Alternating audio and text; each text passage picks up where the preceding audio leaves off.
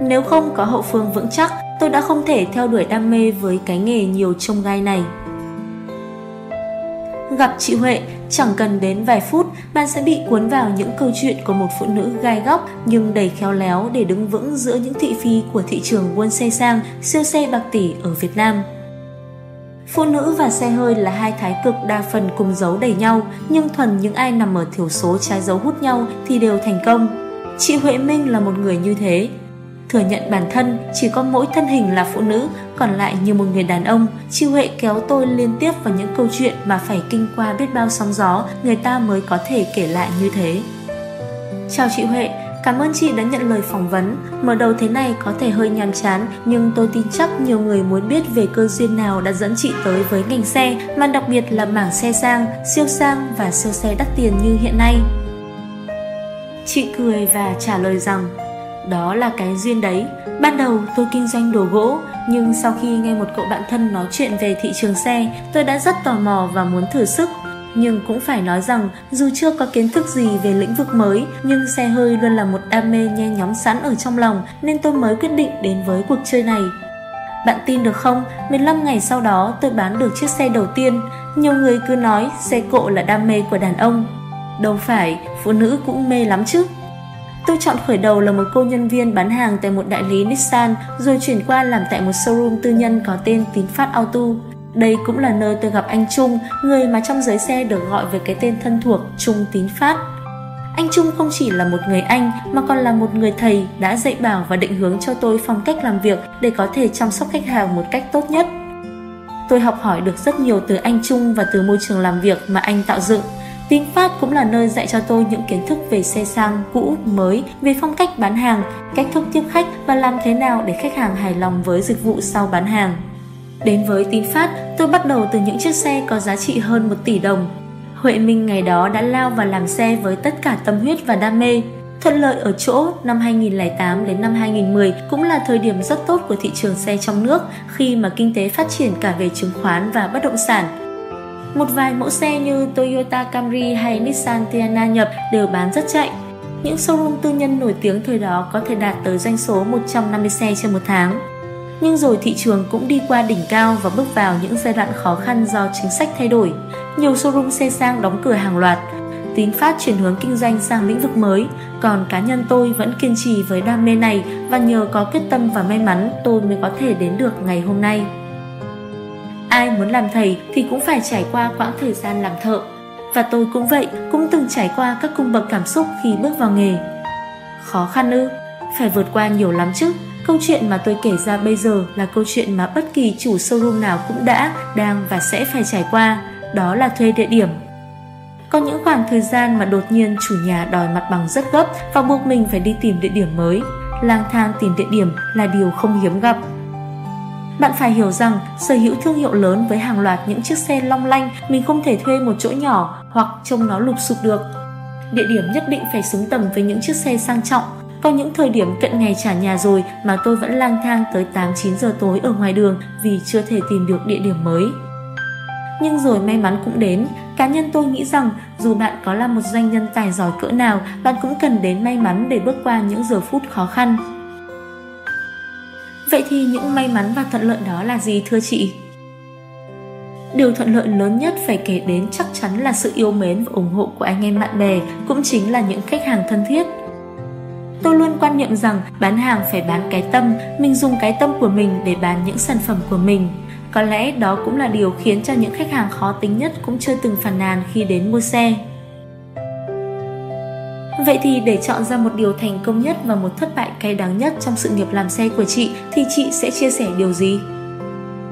Với cá nhân tôi, thành công lớn nhất có lẽ là thành công đầu tiên. Từ một người phụ nữ còn chưa biết cách mở cánh cửa xe như thế nào mà chỉ sau 15 ngày vào nghề đã có thể thuyết phục được một khách hàng xuống tiền mua xe, đó thực sự là một cột mốc ghi dấu nỗ lực của bản thân. Cột mốc này tuy nhỏ nhưng nó là nguồn khích lệ tinh thần rất lớn để tôi đến với đam mê mạnh mẽ hơn. Còn thất bại, có lẽ thất bại lớn nhất đến thời điểm 2011, đây là thời điểm mà thông tư 20 có hiệu lực, thị trường xe bị thắt chặt. Không chỉ có cá nhân tôi mà rất nhiều chủ showroom khác gặp khó khăn. Câu hỏi tiếp theo đặt ra cho chị đó là chị là Huệ nhưng showroom lại là Sơn Tùng Auto, lý do là gì? Vấn đề này cũng có nhiều người hỏi và thắc mắc lắm. Thắc mắc là tại sao Huệ có khả năng nhưng lại không tự đặt cho mình một thương hiệu mới. Câu trả lời thì cũng vô cùng đơn giản. Sơn Tùng Auto vốn dĩ từ lâu đã là một cái tên đi vào lòng những người đam mê siêu xe và xe sang tại Việt Nam. Và Huệ cũng là một trong số đó. Thế nên khi thương hiệu Sơn Tùng Auto ngày đó thuộc sở hữu của Bảo Tín Sơn Tùng muốn nhượng quyền vào năm 2016, tôi đã nắm bắt lấy cơ hội để tiếp quản. Dù sở hữu chỗ đứng sẵn trong lòng người yêu xe nhưng không thể phủ nhận rằng thời điểm đó Sơn Tùng Auto gần như dậm chân tại chỗ và không có bước tiến. Đó cũng là thời điểm cả ngành xe trong nước gặp khủng hoảng. Điều tôi muốn làm và đã làm chính là nắm lấy và phát triển thương hiệu này. Thời điểm đó, thị trường nhập khẩu xe mới gặp muôn vàn khó khăn, thế nên dù có sẵn thế mạnh xe nhập khẩu, Sơn Tùng Auto đã phải chen chân vào mảng xe sang đã qua sử dụng để cân bằng lại tài chính và níu giữ được những khách hàng thân quen. Hiện nay, các hãng xe dần xuất hiện đại lý chính hãng tại Việt Nam, mới nhất là Ferrari. Chị xác định mình sẽ gặp những khó khăn nào và chị sẽ có những thế mạnh nào để cạnh tranh giữa xe không chính hãng và xe chính hãng.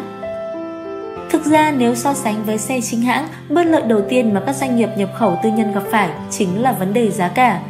Bản thân các showroom tư nhân khi nhập một chiếc xe về phải trải qua rất nhiều chi phí, chính vì vậy giá đội lên rất nhiều. Nhưng xe nhập tư nhân cũng có những lợi thế rất lớn khi chúng tôi đủ khả năng mang về những chiếc xe full option. Khi đó, hầu hết các hãng xe Việt Nam sẽ đem tới nhiều phiên bản hoặc thậm chí chỉ phân phối một phiên bản tiêu chuẩn. Đối với siêu xe và xe sang, những showroom tư nhân như Sơn Tùng hoàn toàn có lợi thế hơn về thời gian giao xe. Nếu đặt xe chính hãng, thời gian chờ giao xe có thể lên tới vài tháng, thậm chí là nửa năm. Xe chính hãng phải nhập theo lô, còn xe tư nhân thì có thể nhập đơn lẻ, miễn là khách hàng có yêu cầu. Đại gia Việt không thiếu người đam mê xe và khi một mẫu xe mới ra mắt, cá tính chính là thứ khiến họ cảm thấy nôn nóng muốn sở hữu, trải nghiệm càng sớm càng tốt. Bản thân showroom cũng có service riêng và có cả những service liên kết chính hãng để có thể phục vụ tốt nhất cho khách hàng. Vậy nên, việc bỏ thêm một chút kinh phí để sở hữu xe không phải là điều gì quá khó khăn với những người mua siêu xe hay xe sang.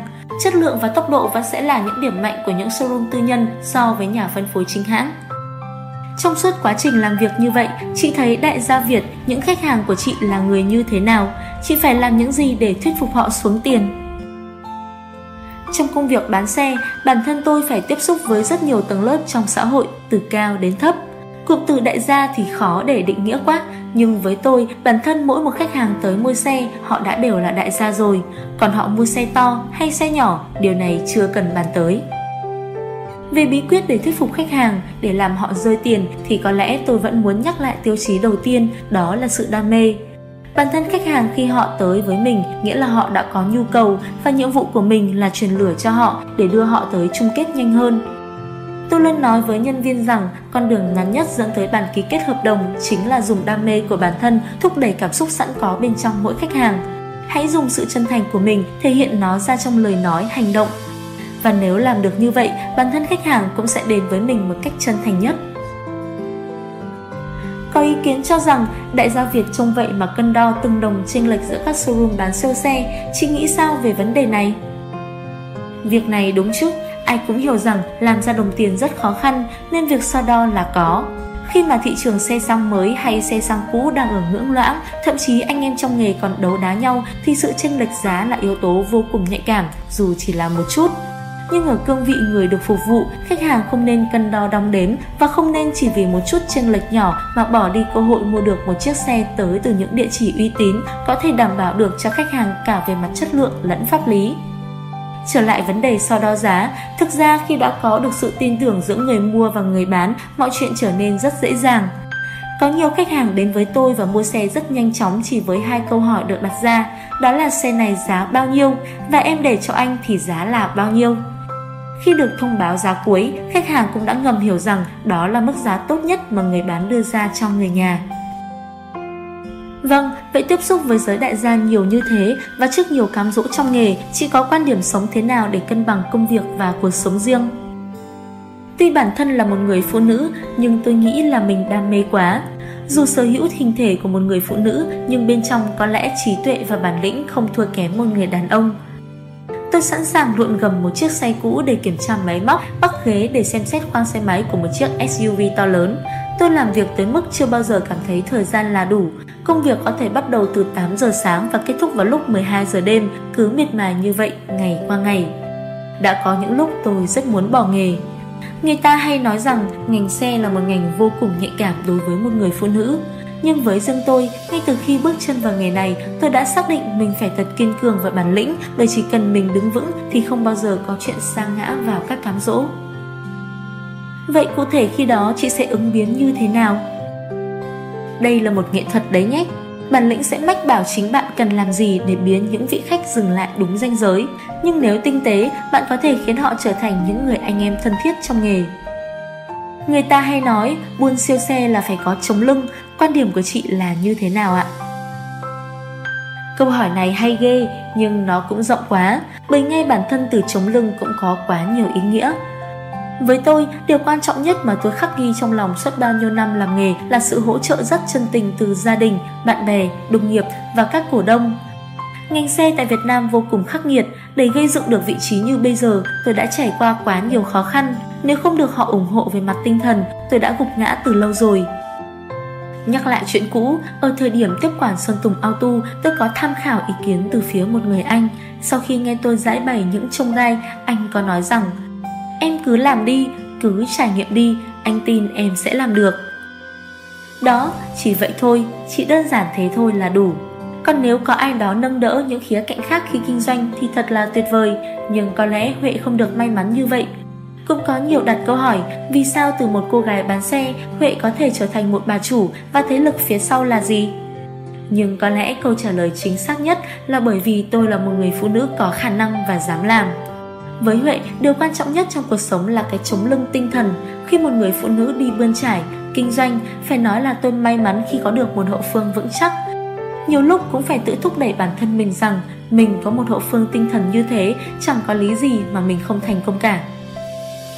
Tôi phải thừa nhận rằng thời gian dành cho gia đình là rất ít, may là tôi có được một hậu phương tương đối thong thả và có thể giúp đỡ, chia sẻ và gánh vác với tôi rất nhiều. Tôi hiểu là một người phụ nữ thì đáng lẽ phải tề ra nội trợ, chăm con, nhưng tôi lại chọn con đường theo đuổi đam mê. Và để cân bằng giữa gia đình và công việc thì tôi tự nhủ phải cố gắng rất nhiều. Dù công việc có bể bộn đến mấy, cũng cố gắng đưa con đi học mỗi sáng sớm hoặc tranh thủ để có thể dành chút thời gian dành cho con. Gia đình cũng là nguồn động lực lớn nhất để tôi có thể tiếp tục cháy với đam mê mà không biết mệt mỏi.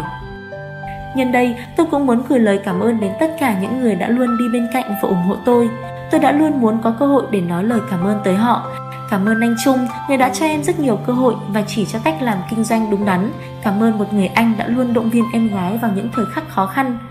Có thể chỉ là một lời khích lệ giản đơn ngày đó, nhưng rất có ý nghĩa để bản thân vượt qua khó khăn và đến được với ngày hôm nay. Với hiện tại, tôi muốn cảm ơn một người bạn, một cổ đông sát sườn cũng như toàn thể nhân viên đã luôn bên cạnh và cùng tôi trải qua quãng thời điểm khó khăn vừa rồi. Vâng, cảm ơn chị theo trí thức trẻ, Độc đáo TV tổng hợp và đưa tin. Sản xuất intro quảng cáo ấn tượng cho công ty, sản phẩm hoặc dịch vụ của bạn chỉ với 1 triệu đồng. Liên hệ Zalo 0964 002 593 hoặc truy cập website quảng cáo itb.com để biết thêm chi tiết.